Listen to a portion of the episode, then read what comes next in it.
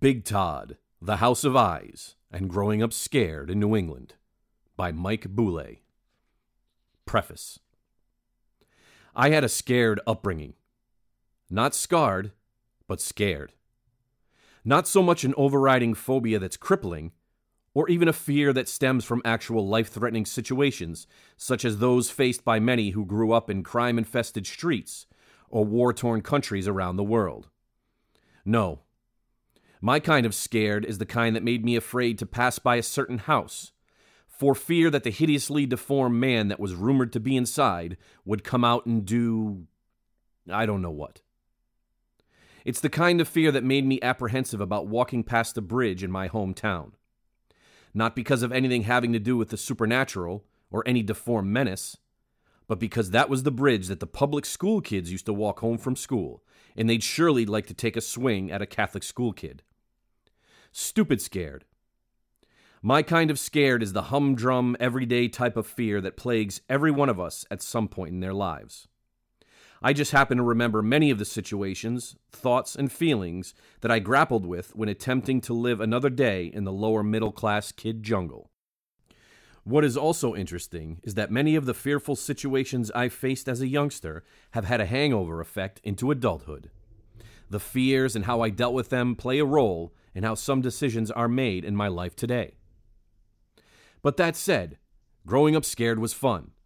So much so that I often find myself giddily looking forward to the prospect of passing on some of the myths, legends, and stories that plagued my childhood on to my own children. That will teach you to utter mysterious incantations into a mirror in a dark bathroom at night.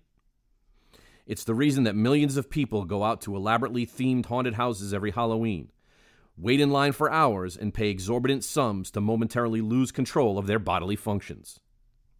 It's the reason that no matter how stupid the premise of a horror movie, it will make money. Fear is not just big business, it's also a rite of passage. People feel accomplished when they experience a frightful encounter and live to tell the tale. And that's the most important part the telling of the story. Stories are what make up the basis for many fears that people encounter, and these tales take on greater significance when you hear them as a young person. These stories especially rang true when told by an elder or authority figure. If Uncle Jimbo says that the graveyard is haunted by the ghost of a dead clown, it must be true. The purpose of this book is not to provide scientific evidence regarding fear, or even to explain why things are scary. It is simply a collection of stories. The collective backdrop of a childhood spent being both strangely fascinated and utterly terrified of the surrounding world. Laugh, pity, or ridicule, you may find a familiar account or two within these pages. Boo.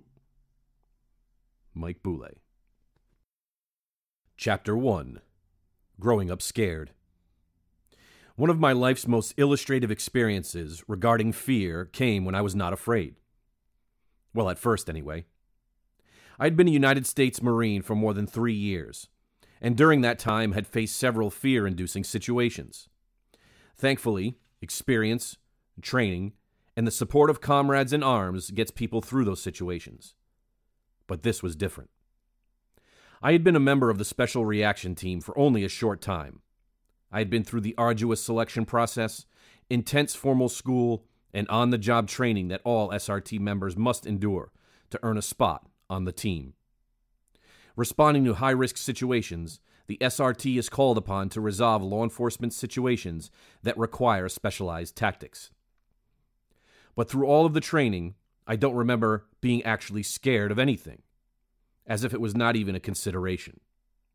But one day I will never forget. The subject of fear made an unwelcome appearance. Our team had been called upon to make a dynamic building entry on a barricaded subject that may have had hostages. It was a situation familiar to all such tactical units, as this type of situation could not be easily undertaken by patrol officers. We had geared up, looked at the blueprints, and ready to make entry.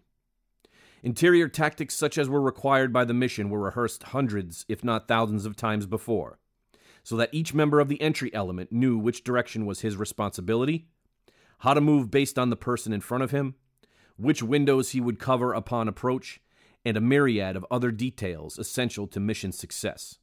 But as we stood in our stack, about to make the final approach to the building, Sergeant Spatar, the SRT team leader, and the best leader I ever had, went down the line of operators, grabbed each one by the shoulders, looked them squarely in the eye, and asked, Are you ready? He was looking for something, a speckle of fear, an indication that this person was not ready to undertake this mission, and a final chance to send that person back to the rear, as any indication of hesitancy or trepidation could mean the difference between life and death. As he made his way to me, I remember thinking, well, damn, I wasn't afraid. But now, why was he asking? Did I miss something? Thankfully, Sergeant Spatar did not send me out of the stack, and even more thankfully, the barricaded subjects surrendered before we made entry. But the lesson I learned that day about fear has stayed with me. In the end, everyone has fear, but it is in the way we confront that fear and overcome it that is the true measure of a person. Fear is a funny thing. It's an emotion that we cannot hide despite our best efforts. It is evident in our words, actions, expressions, attitude, and general physical appearance. In many ways, we seek to avoid situations that cause fear, but on the other hand, actively seek them out at other times in our lives. Fear confronts each of us on a daily basis, and we all handle it differently. Many of the lessons we learn regarding fear come to us from childhood experiences, both good and bad, that teach us coping skills. For some, peeing in one's pants is a coping skill. For others, concentrating on what has to be done and placing fear aside is another. Often the situations that cause us fear are damn funny. Sometimes they are not. But altogether, they make us who we are, why we do what we do, and give others a chance to laugh at us periodically.